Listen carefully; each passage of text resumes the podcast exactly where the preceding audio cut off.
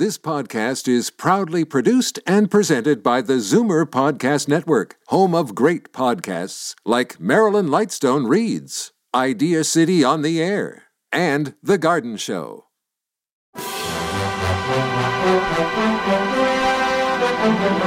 It's Zoomer Radio's Theater of the Mind with Frank Proctor. Open your mind as we fill your head with amazing thrills, chills, and laughs. Theater of the Mind. The best love programs from radio's golden age. Only on Zoomer Radio. Now, here is your master storyteller, Frank Proctor. Thank you, and good evening. On a cold winter's night, what better entertainment can be had than cozying up to the radio, maybe in your snuggie as you listen into the yarns being told? well, okay, maybe there are other things that might take priority over that, but anyway, let's continue. Sometimes we'll be going for laughs, as you'll find out in part two of Theater of the Mind, when Eve Arden, as our Miss Brooks, drops by with the rest of the gang from Madison High. Right now, though, maybe we can set the mood for what's first on the bill. So, Turn down the lights. It's time for Suspense Theater, one of the premier drama programs of the golden age of radio it was subtitled Radio's Outstanding Theater of Thrills and focused on suspense thriller type scripts, usually featuring leading Hollywood actors of the era. Approximately 945 episodes were broadcast during its long run, and more than 900 still exist. Suspense went through several major phases, characterized by different hosts, sponsors, and director producers. Formula plot devices were followed for all but a handful of episodes. The protagonist was usually a normal person, suddenly dropped into a threatening or bizarre situation. And solutions were withheld until the last possible second, with evildoers usually punished in the end. Now, in tonight's episode, the lone wolf and his butler recount their experiences at a charity bazaar on Long Island. This, by the way, was first aired in 1943. Suspense.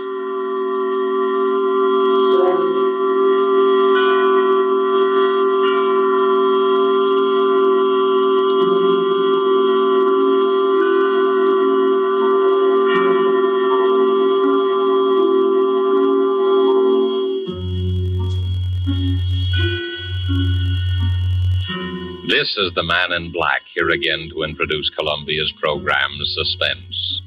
Heading our star Hollywood cast tonight is Mr. Warren William, and with him is Mr. Eric Blore. No fewer than nine times have these two gentlemen appeared together in screen thrillers based on the adventures of one of the most celebrated characters of modern crime fiction. This familiar character will speak to you now for the first time on the air, as with the story called Murder Goes for a Swim, and the performances of Warren William as Michael Lanyard and Eric Blore as Jameson we again hope to keep you in suspense.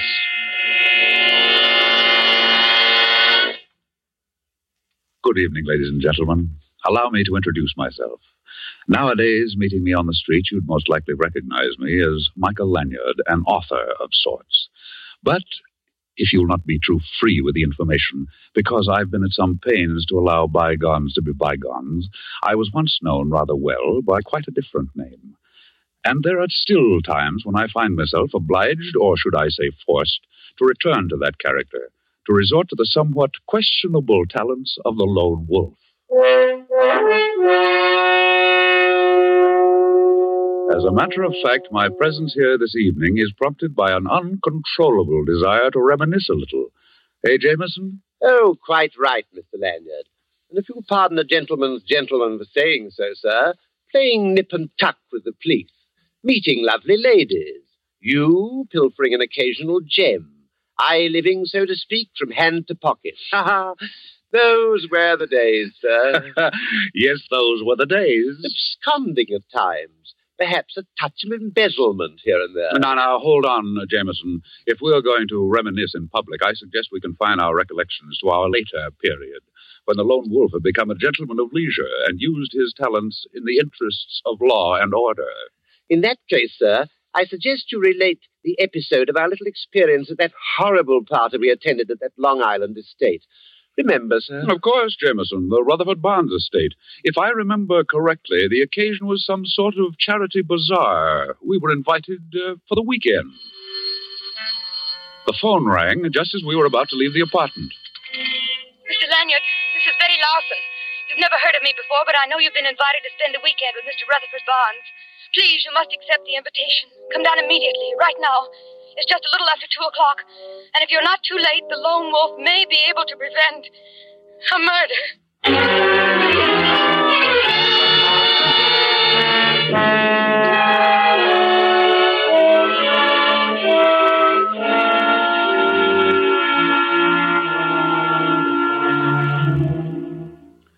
Jameson and I arrived at the Barnes estate a bare two hours after we'd received the mysterious telephone message. I was introduced to all kinds of people.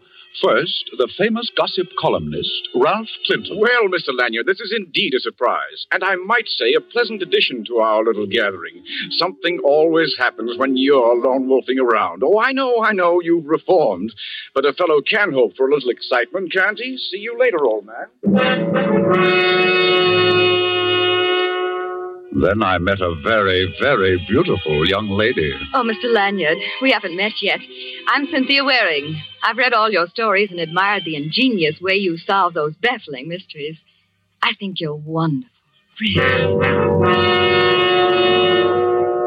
And of course, there was our host himself, Mr. Rutherford Barnes, who had recently announced his engagement to Miss Waring. I believe you've met just about everyone, Lanyard. That is, everyone except Bill Hodges. He's the firebrand of our little congregation. He's probably wandering around walking off the effects of the last ten cocktails. Just make yourself comfortable.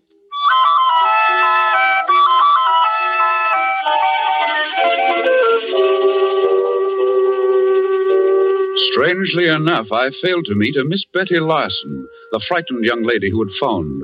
Anyway, the afternoon wore on through the beauty contest at which I was elected to preside as judge, and at which Miss Cynthia Waring, looking very pretty in a big picture hat and hoop skirt, was the winner. After it was over, Jameson and I managed to break away from the rest of the guests, and to escape the heat of the afternoon, we prepared ourselves for a cooling dip in the pool. I say, Mr. Lanyard, we've been to some pretty big and fancy places in our day, but this one is really something. This Rutherford Barnes person must be really an important person. You're quite right, Jameson. Rutherford Barnes is listed in Who's Who as the gentleman who made a fortune out of sardines. Just think, an entire estate built of sardines. Uncanny, isn't it? Oh, sir? Jameson. Forgive me, sir. No more puns, I promise. Well, I should hope so. I say, this pool is constructed just like a miniature lake lilies and all that sort of thing floating on top. Mm, quite naturally, if you're going down for the third time, you just take a lily with you. Oh, what a jolly thought. well, here goes. Watch this beautiful swan dive.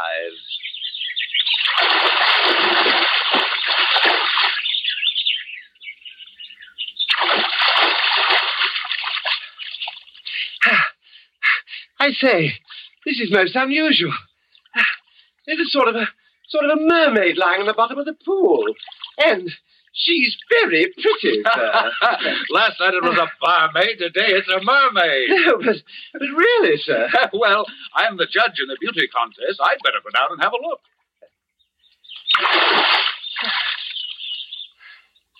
Don't be away too long, sir. Remember, there are lots of warmer women in the world. uh, Jameson, quick, here, give me a hand. Good heavens. It's a girl. Quick, here, lift her out of here. Hurry. I'm doing I'm doing my best. I'll get up there. Uh, uh, here, now, let's, uh, let's put her down I'll, here. You hold, hold her, hold her there, oh, sir. Yes, Jameson, I, uh, I'm afraid she's dead. Well, what, what do you make of it, sir? What, was it an accident? Well, I don't know. There's, uh, there's a pretty nasty bump on the side of her head. Well, perhaps she slipped and hit her head as she fell. Perhaps. But, uh, but her bathing suit, not quite the style you'd put on to take a swim. Possibly she was in the beauty contest. Of course, that's it. The uh, program listed, listed ten contestants, yet only nine girls competed. Meaning what, Miss Lanyard? Meaning, Jameson, that this poor kid was the tenth contestant. And if my hunch is correct, her name is Betty Larson. The girl with the telephone message? Precisely. And if her call was on the level, we did arrive too late, and she was murdered. Mr. Lanyard! Mr. Lanyard! It's Mr. Barnes and Miss Waring. Take off your robe and cover up the body, Jameson. Yes, sir. Well, Lanyard, we've been looking all over for you, haven't we, Cynthia, dear? Yes, of course. And I'm glad we found you, Mr. Lanyard. I've been wanting to thank you for awarding me the prize in the beauty contest this afternoon. I really didn't think that. Mr. Lanyard! There, at the edge of the pool. Yes, it's a girl, and I'm afraid she's drowned. Drowned? But... Oh, how horrible. Oh, but how did it happen? It... Who is she? I think she's Betty Larson. What do you think, Mr. Barnes? Here, look. Oh, oh, Good heavens. heavens. Oh. Yes. Yes, that is Betty Larson. Why, I had no idea. Then you do know the girl, Mr. Barnes. Why, yes. As a matter of fact, only recently I recommended her for a job. She's the local telephone operator. And the village beauty. Mr. Barnes and Miss Larson were childhood sweethearts. Uh, Mr. Barnes, tell me, do you know any, uh, do any of the other guests know this girl? Ralph Clinton, for instance. Could our famous uh, columnist have possibly known Miss Larson? Well, if not in person, most certainly by telephone. You see, for the last few weeks, Miss Larson handled my personal calls. I see. Did she ever mention the fact that there might be a murder? Murder? Well, you see, I received rather strange message. Now, look here, Lanyard. If you're insinuating that Miss Larson was murdered, you're all wrong. It's perfectly obvious. She slipped and fell into the deep end of the pool. She can't swim. We couldn't hear her cry for help over the noise of the party, so the poor girl drowned. As simple as that, eh? Why, of course. And I'd appreciate it if you'd be kind enough not to mention this accident to any of the other guests. There's no need to disrupt the entire weekend. I'll notify the sheriff and call the coroner, and they'll take care of everything. I think it might be a good idea, Mr. Lanyard, since you seem so certain that a murder's been committed, that you and your man remain on the premises. Our famous lone wolf may have a little explaining of his own to do. Come along, Cynthia.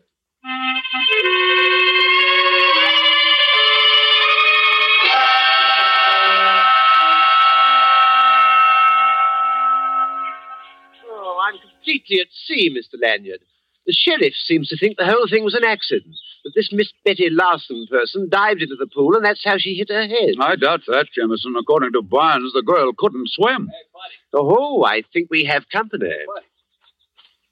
Yeah? If you see Mr. Barnes around, I want to see him. I think he's over at the other side of the house getting things ready for the bazaar. Bazaar? They don't care how they celebrate a murder, do they? If I'm not mistaken, you're Mr. Bill Hodges, eh? Yeah. Betty Larson and I were going to get married. Everything was great until she starts going around with this society bunch. I got a few things to settle with that society crowd, especially that keyhole peeper, Ralph Clinton. You seem quite positive, Hodges, that your girl was murdered. Well, I. What do you think it was? An accident? That girl could swim like a fish. Nothing could happen to her in the water. Yeah, but Barnes says she couldn't swim a stroke. I said she could swim like a fish. But Barnes says. Did you hear me, you little runt? Amazing how that girl could swim. Look here, Hodges. What makes you think Ralph Clinton had anything to do with this? Do you know you're practically accusing him of murder? Listen, Betty stood me up twice last week. I followed her in my car, and she met Clinton both times. He was going to put her in this contest, and she was a cinch to win. He promised her. Then look what happens to her. She's dead. Murdered, I tell you. Well, here comes Clinton now. Maybe you'd better tell him about it. Oh, there you are, Hodges. I understand you've been looking for me. Yeah, I have. And now I'm going to fix that pretty face of yours. Yeah, well, wait a second. Here, you can't do that. Here, Jameson, help me break this up. I will as soon as they stop punching me. Hey, don't be a fool, Hodges. Stop it. Stop it, I say. All right. All right, let go of me. Let go. Oh, thanks, Mr. Lanyard. This man's a maniac. Okay. But I'm warning you, Clinton. I'll see you again. When you ain't got your friends around. Well, personally, I, I don't know whether the girl was killed or not, but if she was, our friend there, Hodges, will have a lot of explaining to do. You mean you've got something on him, Mr. Clinton? Well, when I was discussing the contest with Betty Larson a few days ago, she told me that Hodges had warned her not to enter it. It seems he was afraid that if she won, it might go to her head and she'd walk out on him. As a matter of fact, he told her to stay away from here. Well, there's going to be a coroner's inquest in the morning, and I suggest that you tell this to the sheriff as soon as he retur- returns. Why, uh, tell that to the sheriff? Oh, Oh, no, no, I, I'd rather hate to do that. You, you see, Lanyard, someone in my position, I, uh, I can't afford to get involved. After all, it's uh, my business to report scandal and uh, not get mixed up in it. But look here, you. Oh, I tell you what. Uh, uh, give me a chance to uh, think it over, and uh, I'll uh, I'll see you at the treasure hunt tonight.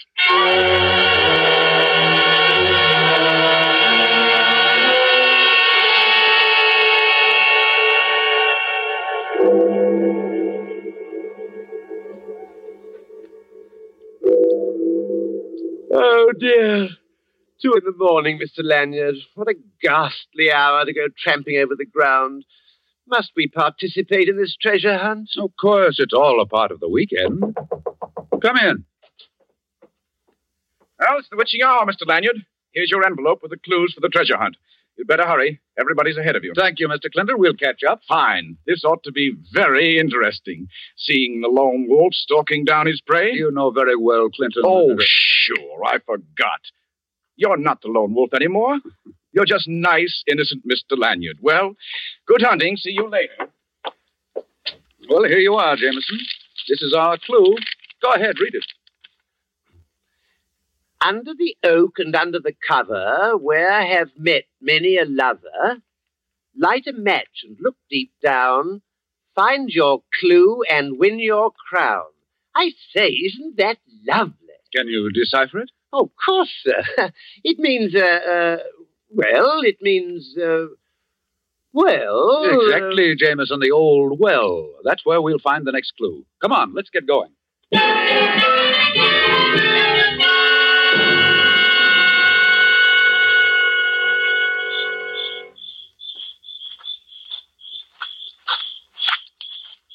The well is down this path. It's right near the stables. Uh, you mean when we get to the well, we find another clue? That's right, and at the end is when we reach the treasure. Oh, the treasure. I say, what is this treasure? Uh, Jameson, it's unimportant what the treasure is. It might be a bag of jelly beans. It all sounds very silly to me, sir. There's the well over there. And look here. It's got a got a wooden cover on it, exactly like it said on the poem. Well, what do we do now? Uh, now, wait a minute. Um, oh, yes, under the cover. Light a match and look deep down. Here, I'll uh, I'll take this lid off um, and, and put it here. Now, uh, you light a match, Jameson. Right. Our second clue must be somewhere inside the well. Right, ho, just a moment. Ah, there's the clue we're looking for. A piece of paper pinned on the wall inside the well with a big pin. Oh, dash it all. Match went out. I'll light another one. Oh, Jameson, hold it. Hold it. The inside of this well smells like gasoline. Yes, it does. Yes, it does smell like it's full of. full of. Get away, Jameson. Uh, blow, blow that match out.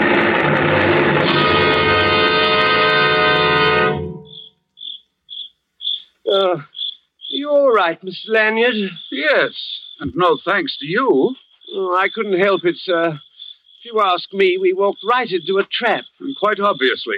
Here, Oh. let me help you up. Oh, thank you, sir.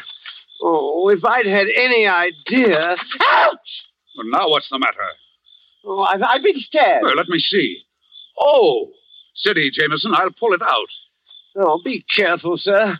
Oh, oh, oh! There we are. And very interesting. What is it, sir? Oh, it's that big pin.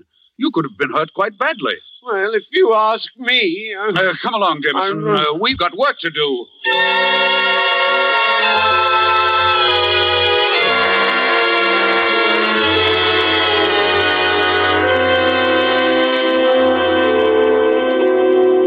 and another thing, Mr. Barnes.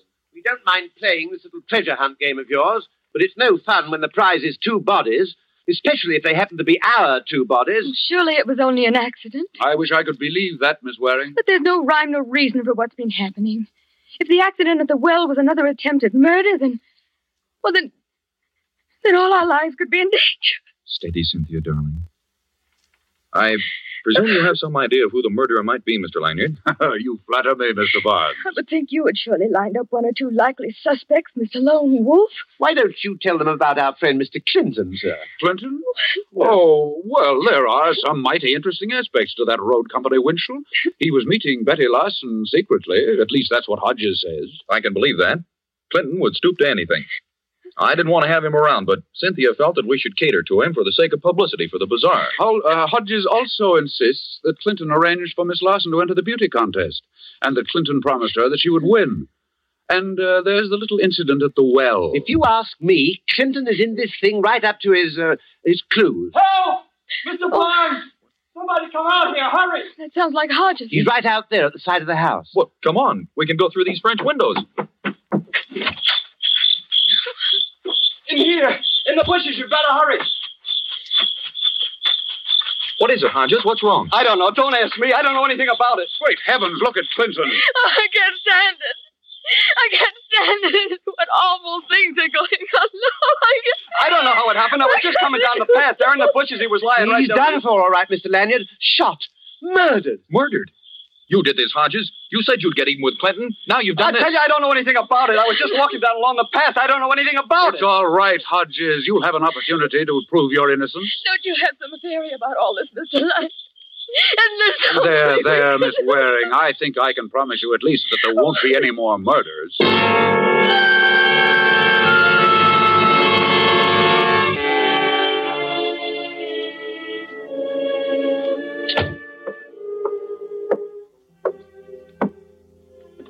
Hold the flashlight a little higher, Jameson, on the clock on the mantelpiece. Yes, sir. Just as you say, sir. But aren't we taking a bit of a risk, Mr. Lanyard? Leaving the estate without checking with the sheriff? Shh, quiet, Jameson. If I don't find what I'm looking for here in Clinton's apartment, I'm afraid we'll have a lot of explaining to do. I'd just as soon we didn't go back. There's been two murders already, and they say things come in threes. Hmm, how interesting. Uh, Jameson, uh, why do you think I've got you flashing the light on that clock on the mantelpiece? Well, sir, well, I'm a bit rusty. I, I think it might be safe to say, well, well, it would be safe. Exactly, Jameson. You never fail. The safe behind the clock on the mantelpiece. I say, I was right. Ingenious, eh, Mr. Lanyard? Uh, You have your moments. Well, it's a long time since I've operated in this fashion, but uh, we'll see, Jameson. If you don't mind, sir, this is like old times. I do mind, Jameson, but unfortunately, certain situations are born of necessity. Then allow me to compliment you, sir. You haven't lost the old touch. No, I'm not so sure. Ah, there we are. Uh, not much of a haul, if you ask me. Nothing but a stack of letters and a notebook. Let's have a look. All that trouble just for a bundle of papers. Just a waste of good time and talent. There could have been a pound of butter, or a gas coupon, or a back axle, or. Aha! I say, what's so interesting? Just the Did you find a clue to the murders? just the motive, Jameson. Just the motive.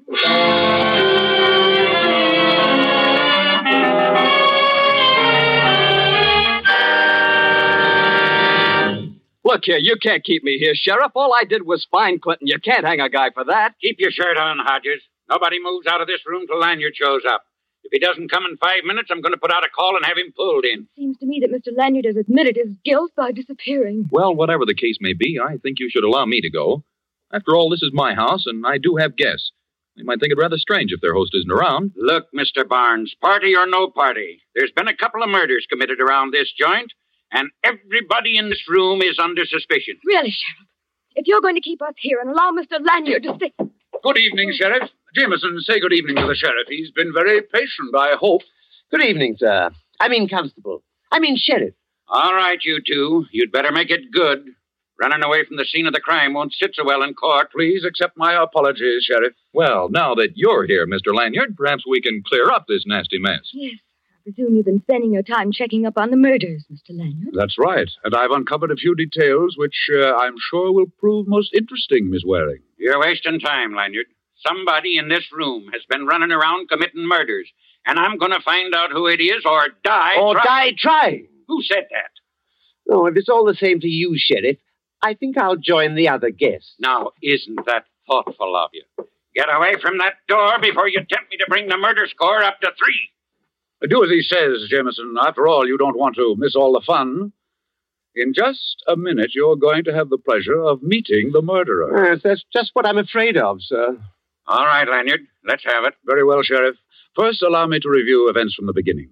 Just as Jameson and I were leaving for Mr. Barnes's residence, we received a rather unusual telephone message. It was Betty Larson. That was about 2 p.m., wouldn't you say, Jameson? Five minutes after two, to be exact, sir. Thank you. We arrived at Mr. Barnes's estate by 3.30. At 5, Jameson and I went for a swim in the pool. It was then we found Miss Larson. At what time did the coroner examine her, Sheriff? I, uh, around seven in the evening. But what difference does it make? The poor girl had been dead for ten hours. All the difference in the world, my dear fellow. Simple arithmetic will show you that it was impossible for Miss Larson to call me at 2 o'clock. At 2 o'clock, she'd already been dead for five hours. Hodges, you did it. You paid someone to make that call. You're crazy. I had nothing to do with it. Pipe down, Hodges. Go on, Lanyard. Sheriff, uh, what do you think was used to murder Miss Larson? Well, I. Could this have been the weapon? The pin. The pin, the one I fell on when the well exploded. Yes, Jameson. Let me paint a rather gruesome picture for you, Sheriff. Miss Larson is called down to the edge of the swimming pool. Someone who poses as a friend suggests that she try on a hat. In trying it on, our murderer, pretending to assist, neatly jabs Miss Larson and thrusts the pin through the base of her brain. Oh, how horrible. Uh, could I examine the pin, please? Why, of course, Mr. Barnes. Why? Why, it's a hat pin. Well, Cynthia, it's the one you had in the large hat you wore in that beauty contest. It... Cynthia, it was you. All right, stand back, all of you. Look here, sister, you can't get away with this. Shut up! And listen, all of you. I assure you, I know how to handle this gun, and I'm not afraid to use it. Cynthia, Stand I, back, Hodges. I don't get you, Cynthia. What earthly reason would you have for killing Betty? She wanted to be your friend. Ah, that's a laugh. Listen, little boy blue. A telephone operator sometimes hears too much for her own good. How do you think she got all those fine furs? From some boyfriend? No, she was too daffy about you, so she decided to try her hand at blackmail. Blackmail? That's right. Only she pushed me just a bit too far. Why, Get you- back, all of you! You, prune face! Who? Who, me? I don't mean your brother. Open the door. Go on, open it! Yes. Yes, ma'am. Now stand back, all of you. Ha! Very amusing picture. That's right, Mr. Lanyard. Step forward just a little. I'd like to thank you for spoiling a most delightful weekend. Here's a little something to remember me by.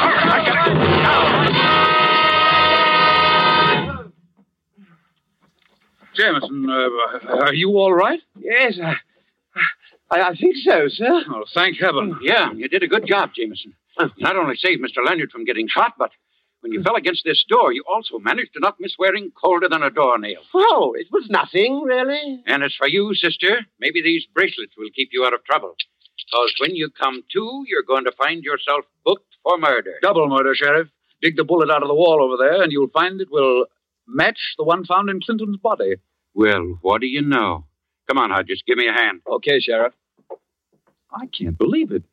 Why, Cynthia and I had so many plans together. It's hard to believe that, that she could be responsible for those horrible murders. I'm afraid she was. Mr. Barnes, this is Mr. Clinton's notebook.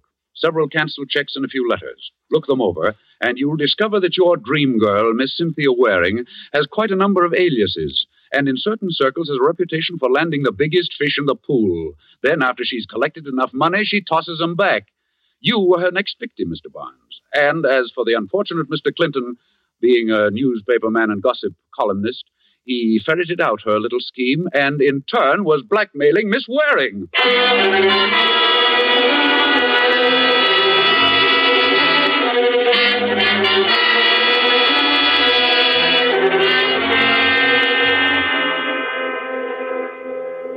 Well, ladies and gentlemen, I guess that just about puts the cap on that story of our little adventure at the estate of Rutherford Barnes. Miss uh, Cynthia Waring was a very shrewd and fast thinking young lady. She got one victim with a gun. She almost got Jameson and me at the old well when the gasoline exploded. All of which began with the first and most ingenious of the murders.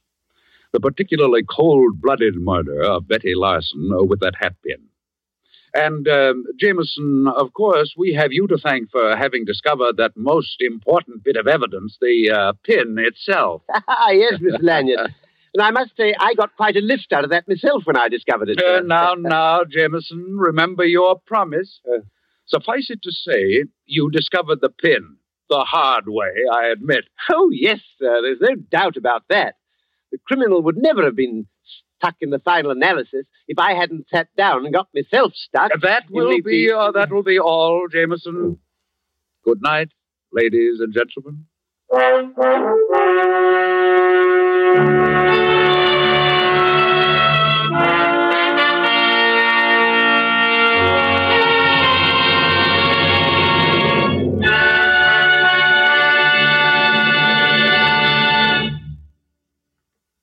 And so closes Murder Goes for a Swim, starring Warren William with Eric Blore. The first appearance of the lone wolf on the air, and tonight's tale of suspense.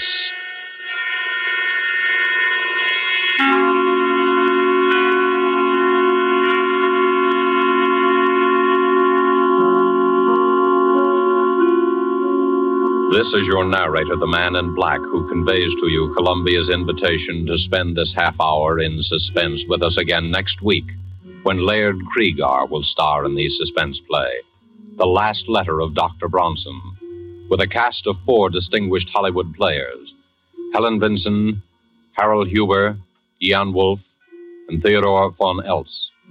The producer of these broadcasts is William Spier, who, with Robert Lewis Shayon, the guest director, Bernard Herrmann and Lucien Moraweck, conductor and composer, collaborated on tonight's Suspense.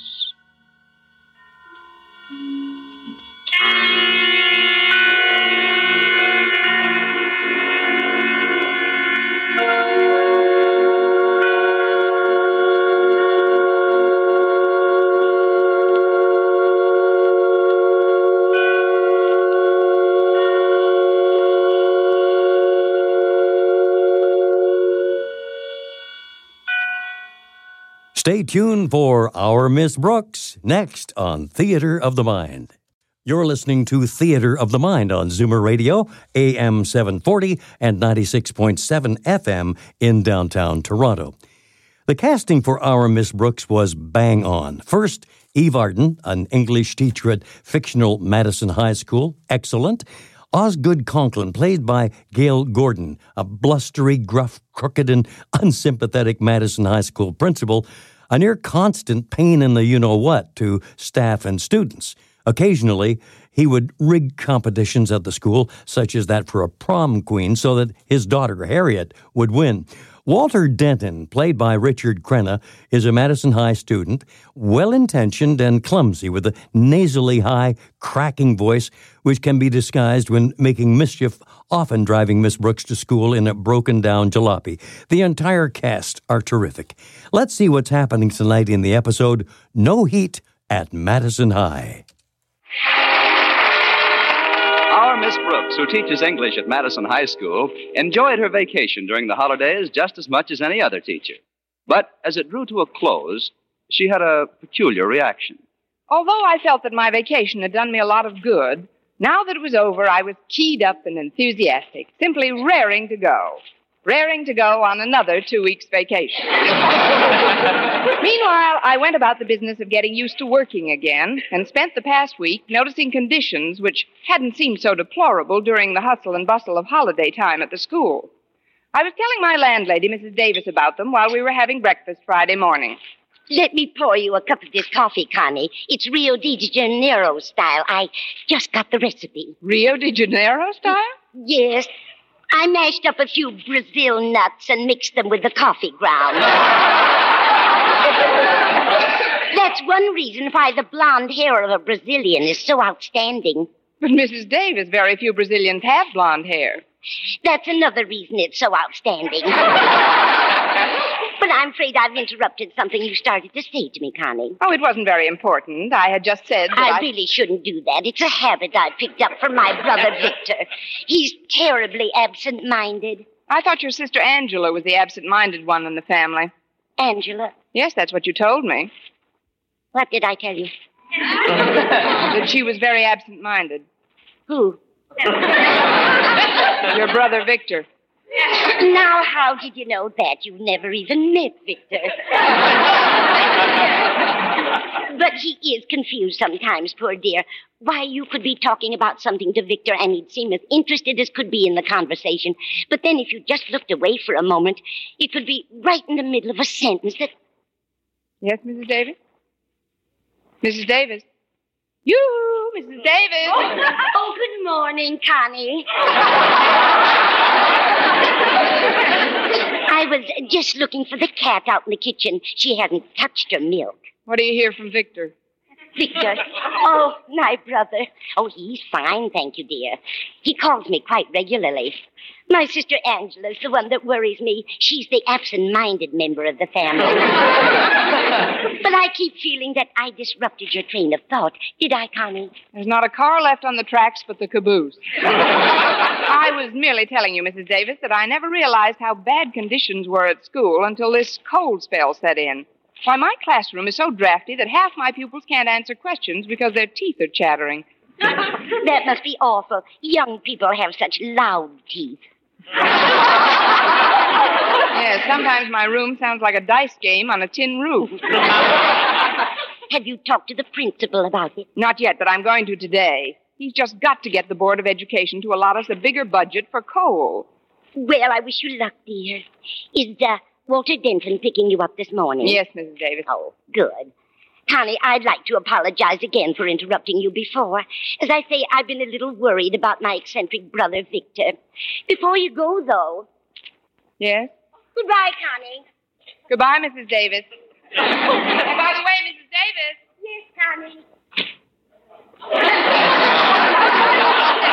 yes, Connie, I. Why, she's gone. Poor thing. She's been under a terrible strain lately.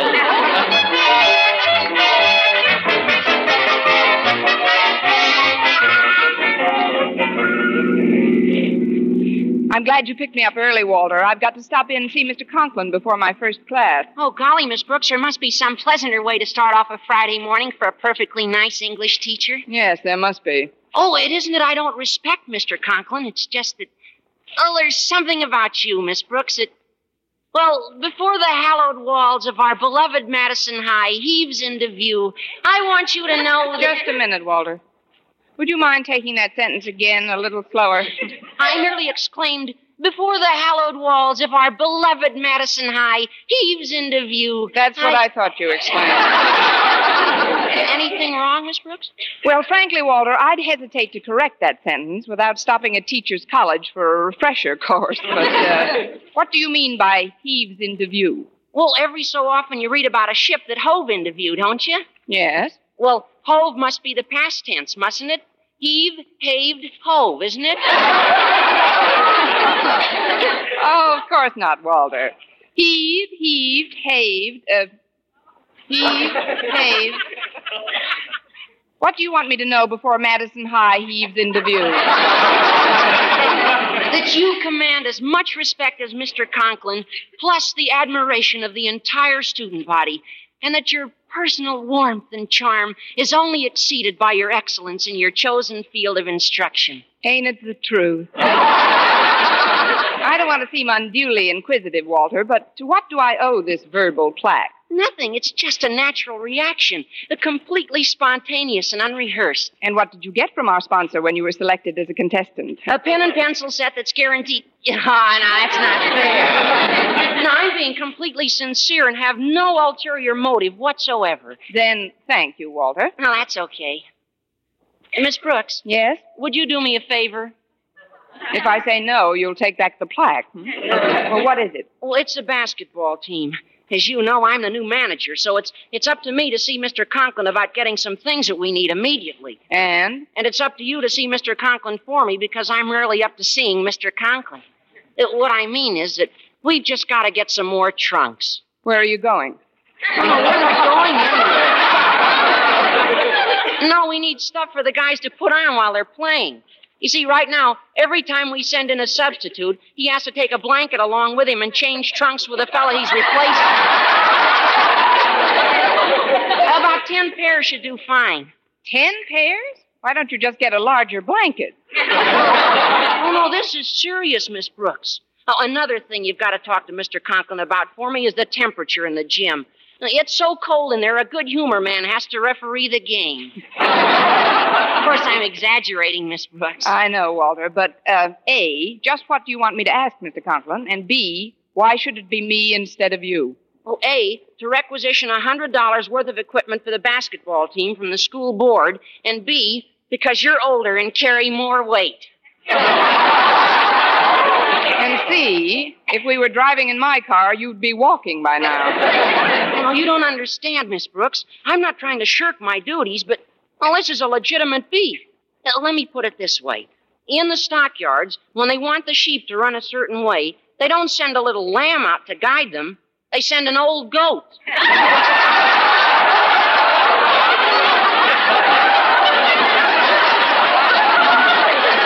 I mean, you, you've seen it in the newsreels, I'm sure, where they, the goat and the. La- Gosh, I hope you're not mad, Miss Brooks. Oh, forget it, Walter. Why should I be mad?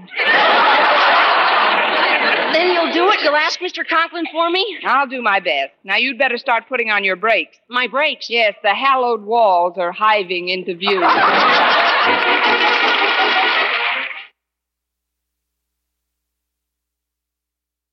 Ladies, regardless of age, skin type, or previous beauty care, doctors prove you too may win a lovelier complexion with Palmolive soap. But to win this lovelier complexion, the kind men admire and women envy, you must stop improper cleansing. Instead, use Palmolive soap the way doctors advise. Remember, 36 doctors, leading skin specialists, advised 1,285 women, many with complexion problems, to use Palmolive this way. Some have dry skin, some oily, some coarse looking. Using Palmolive soap alone, two out of three won lovelier complexions. Now, here's what the doctors advised. Wash your face with Palmolive soap. Massaging for one minute with Palmolive soft lather. This cleansing massage brings your skin Palmolive's full beautifying effect. Rinse. Do this three times a day for 14 days. It's that simple. But doctors have proved this way, using nothing but Palmolive, really works. So forget other beauty care. Use Palmolive soap alone for a lovelier complexion. For loveliness all over, use big, thrifty bath size Palmolive in your tub or shower. Well, here we are at school, Miss Brooks. If you will kindly disembark, I'll find a place to park and then return for a joust with the forces of education. If I was a gambler, Walter, I'd bet on you to place. oh, there's Harriet Conklin. I think I'll ask her what kind of a mood her father's in. Okay, Miss Brooks. I'll see you later. Just a minute, Harriet. I'd, I'd like to talk to you. Oh, hello, Miss Brooks. I'm glad we ran into each other. Same here. Harriet, did you have breakfast with your father this morning? Well, yes, I did. How was he? His temper, I mean. Hmm, Pretty good, Miss Brooks. Until Mother showed him some of the bills that had come in. Then what did he do? Nothing unusual. He just slammed down his paper, bit through his coffee cup, and left. it could have been worse. Sure, he could have bitten your mother. That's one of the reasons I'm glad we ran into each other. Miss Brooks, did I ever tell you what an unending source of inspiration you are? Oh, I must end somewhere. I mean it, Miss Brooks. You're more than just an excellent instructor of English. You're. You're. I'm the patsy who's going to face your father with one of your problems. all this and psychic, too. How did you know I wanted you to talk to Daddy for me, Miss Brooks? Well, why should you be an exception, Harriet? What's your beef? Uh, complaint. The domestic science room. It's like a deep freeze. That room, too? It's so cold that most of us wear gloves all during the class. Makes it very awkward, Miss Brooks, especially when we're trying to use the sewing machine. Sounds pretty bad. Bad. It's terrible. Yesterday, Bessie Snyder sewed five of her fingers together. Oh, what's so terrible about that? Gives you an extra ladle for the cooking class. It broke the sewing machine, and we need $200 for a new one. Oh, but Harriet, uh, Miss Brooks, it's up to you to make conditions in this school livable. for you, you mean. I'd better be armed with plenty of facts before I face your father, though. I think I'll make a survey of the rest of the rooms. Starting with Mr. Boynton's biology laboratory. Now who's psychic? yes, Harriet, I think I'll interview the shy master of the microbes. I've been in there, Miss Brooks. It's even colder than the other rooms. I hope you can do something about it. I should be able to, with the experience I've had. Well, what do you mean, Miss Brooks? I've been trying to thaw Mr. Boynton out for years.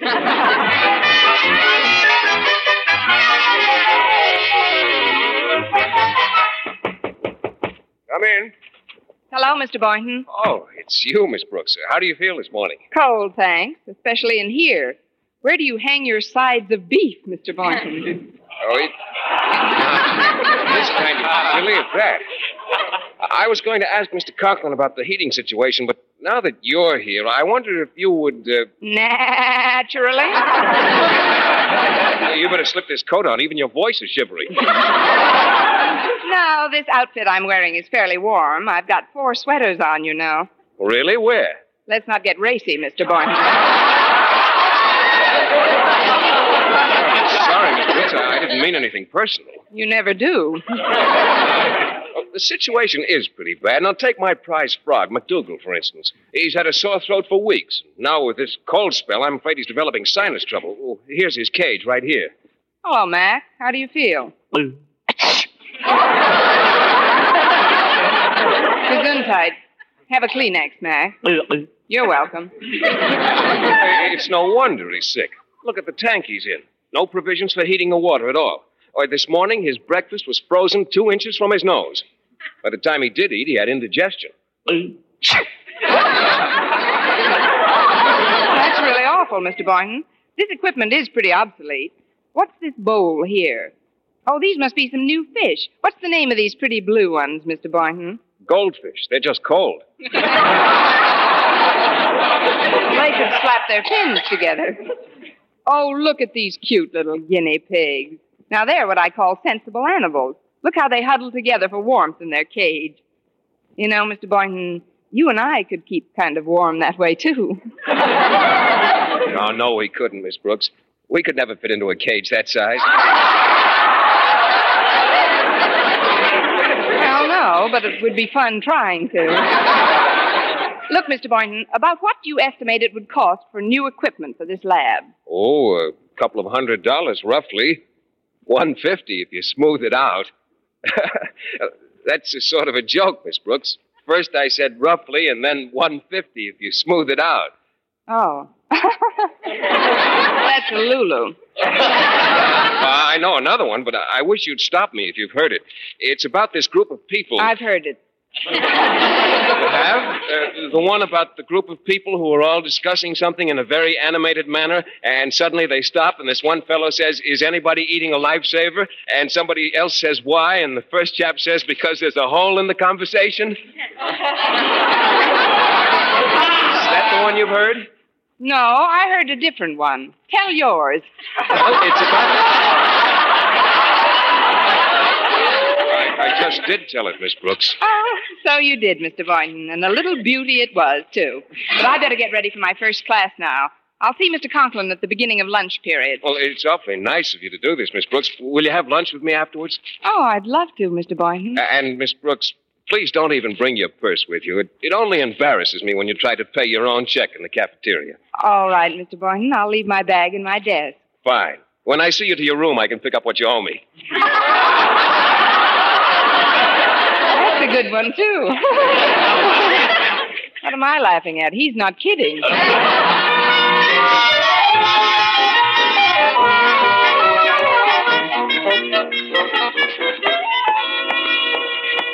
Let's see this list now. Weather stripping for my room, $50. Basketball team equipment, 100 New sewing machine, about 200 And biology lab equipment, 150 Total, $500. Of course, that's without the additional coal we'll have to get. Well, here goes. Come in. Hello, Mr. Conklin. I just wanted to Sit down a moment, Miss Brooks. I'm speaking on the phone. Yes, sir. So you see, Miss Stanhope, this senseless extravagance has got to stop. Why, do you realize that your art class used up three more drawing pencils this month than last? what do you think the school board is made of? Money? What? How can you cut down? Tell the students not to sharpen them so often. and remember, Miss Stanhope, it isn't the 50 cents involved that's important. It's the money. Get on the ball and let's start cutting down expenses around here. Good day. Now, What do you want? Uh, Happy New Year, Mr. Conklin. I mean, I just happened to be passing your office, and I thought I'd stop in and say hello. Hello. Now, if you'll excuse me, I was just going to lunch. But, Mr. Conklin, you don't want to go up to that drafty cafeteria. What do you mean, drafty? Oh, it is. It's almost as bad as the schoolrooms. What? And the gym and the biology laboratory and the domestic science room, in which your own daughter Harriet is at this very moment shivering and shaking while she sews her gloved fingers together on the sewing machine which Bessie Snyder broke. There, I said it, and I'm glad. If you're angling for another vacation, Miss Brooks, the answer is no. Now compose yourself and talk like a rational human being. Well, it's like this, Mr. Conklin. If we could get a larger appropriation from the school. A larger appropriation. Miss Brooks, let me tell you what I was planning when you so fortuitously entered my office. I was planning on a general revision of expenses, an economy wave the likes of which this school has never seen. For example, you will in the future direct your pupils to use half as much chalk. You mean no more capital letters? Exactly. And this building, it's kept like a hothouse. I intend to cut way down on the supply of coal we're wasting. Wasting, but. But. Don't butt me, young woman. Oh, I can't help it. I'm the goat that was picked for the job. that is, it's, it's not a question of a lot of money, Mr. Conklin. And the temperature of the school is very important. It certainly is. And I find it extremely comfortable for the most part. But uh, you, why are you wearing your overcoat? It's just a silly quirk of mine, Mr. Conklin. I'm trying to break up an ice jam in my arteries. Oh, nonsense. And take off those gloves. And I wish you'd stop smoking while you're talking to me. I'm not smoking, I'm just breathing. Well, cut it out. That's the trouble with people nowadays. They're all mollycoddle, softies. Why, when I think of our forefathers at Valley Forge, dragging cannons through the snow with their feet wrapped in rags, it's enough to make my blood boil. Well, it wouldn't boil in my room. Look, Mr. Conklin, if you don't care about people, think of the poor little animals in Mr. Boynton's laboratory. What's wrong with them? The white mice can't run around on the treadmill without snowshoes. McDougal doesn't know whether to croak, sneeze, or hiccup. So he does all three, and it's pretty depressing.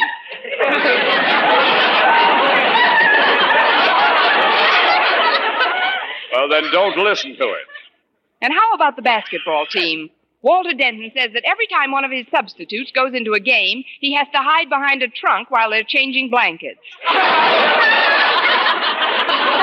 and just think, a hundred dollars would remedy the entire situation. A hundred dollars? Plus two hundred for a new sewing machine, fifty for weather stripping my room, and a hundred and fifty for warmer tanks and better equipment in the biology lab. Five hundred dollars is all you have to requisition from the board, plus some added money for coal. And if you'll sharpen the sword, I'll fall on it on my way out. Miss Brooks, I'm going to try to control myself. I'm going to walk over to that window and look out of it.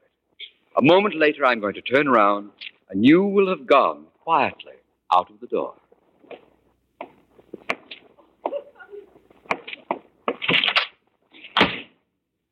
Ah, that's better. Five hundred dollars indeed. Plus coal. Get out!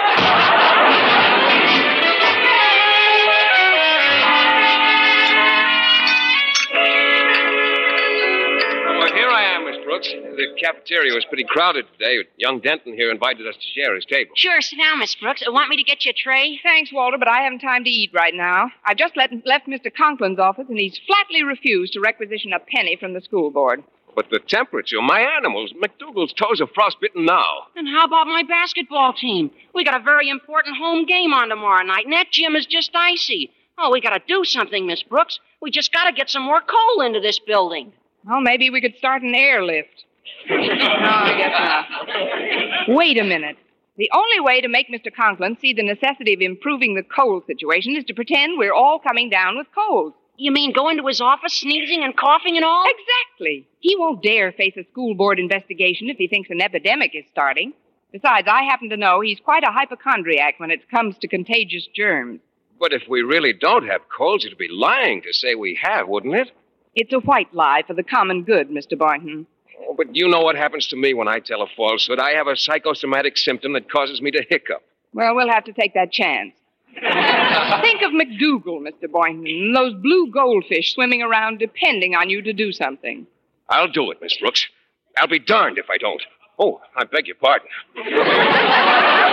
Oh, forget it, Mr. Boynton. In a crisis like this, even I resort to profanity. Oh, fudge.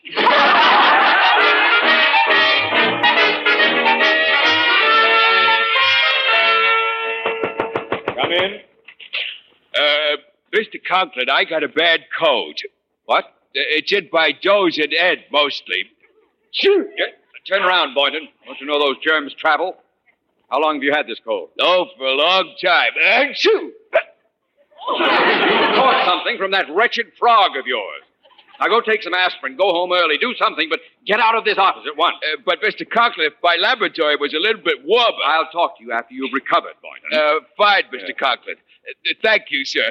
Uh, achoo! Better open the window and clear the air in this room. Ah, ah, that's better. Come in. It's me, Mr. Conklin. Water deaded. What do you want, Denton? As manager of the basketball team, I'd like to request a warmer jib. A what? A warmer gym to play in. It's freezing in there.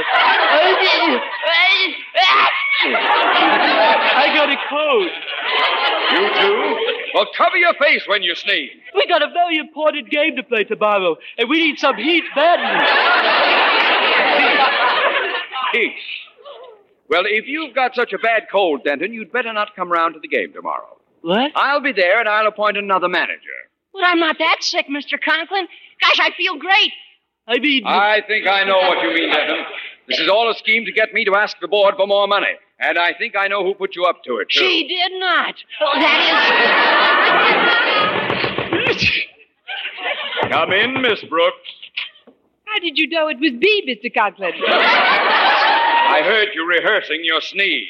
is. You look great, Miss Brooks. Never saw you looking better. Thank you, Walter. You couldn't possibly have a cold or anything the way you look. Know what I mean?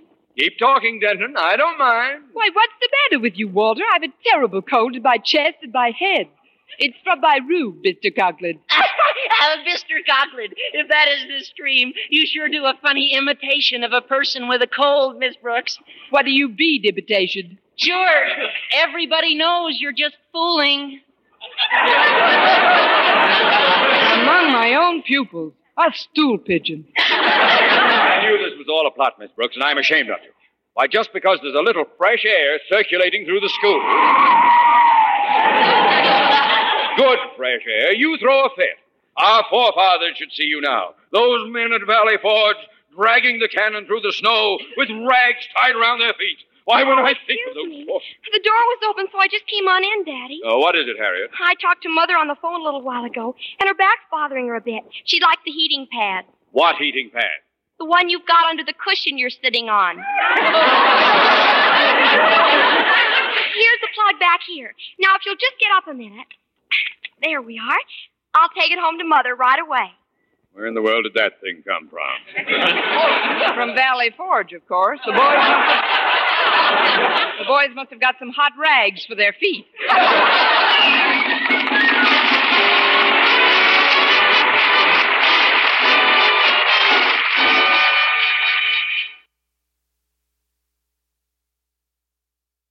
Well, Mr. Conklin recommended the necessary expenditures to the school board and personally ordered some coal immediately. I thought it was a very sportsmanlike and unselfish gesture, and I started to tell him so when I met him in the hall. Mr. Conklin, I think it was very nice of you to tackle this problem so promptly. Thanks, Miss Brooks. but I wasn't prompt enough. I'm getting pneumonia.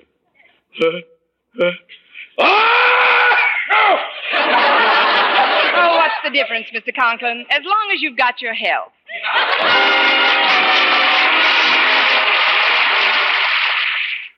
Thanks for listening. Tomorrow night, it's Gunsmoke, followed by a new addition to the lineup, the FBI in Peace and War. Thanks to Joel Schoenwell for technical support. The executive producer of Theater of the Mind is Moses Znaimer. I'm Frank Proctor. Have a great night. This podcast is proudly produced and presented by the Zoomer Podcast Network, home of great podcasts like Marilyn Lightstone Reads, Idea City on the Air, and The Garden Show.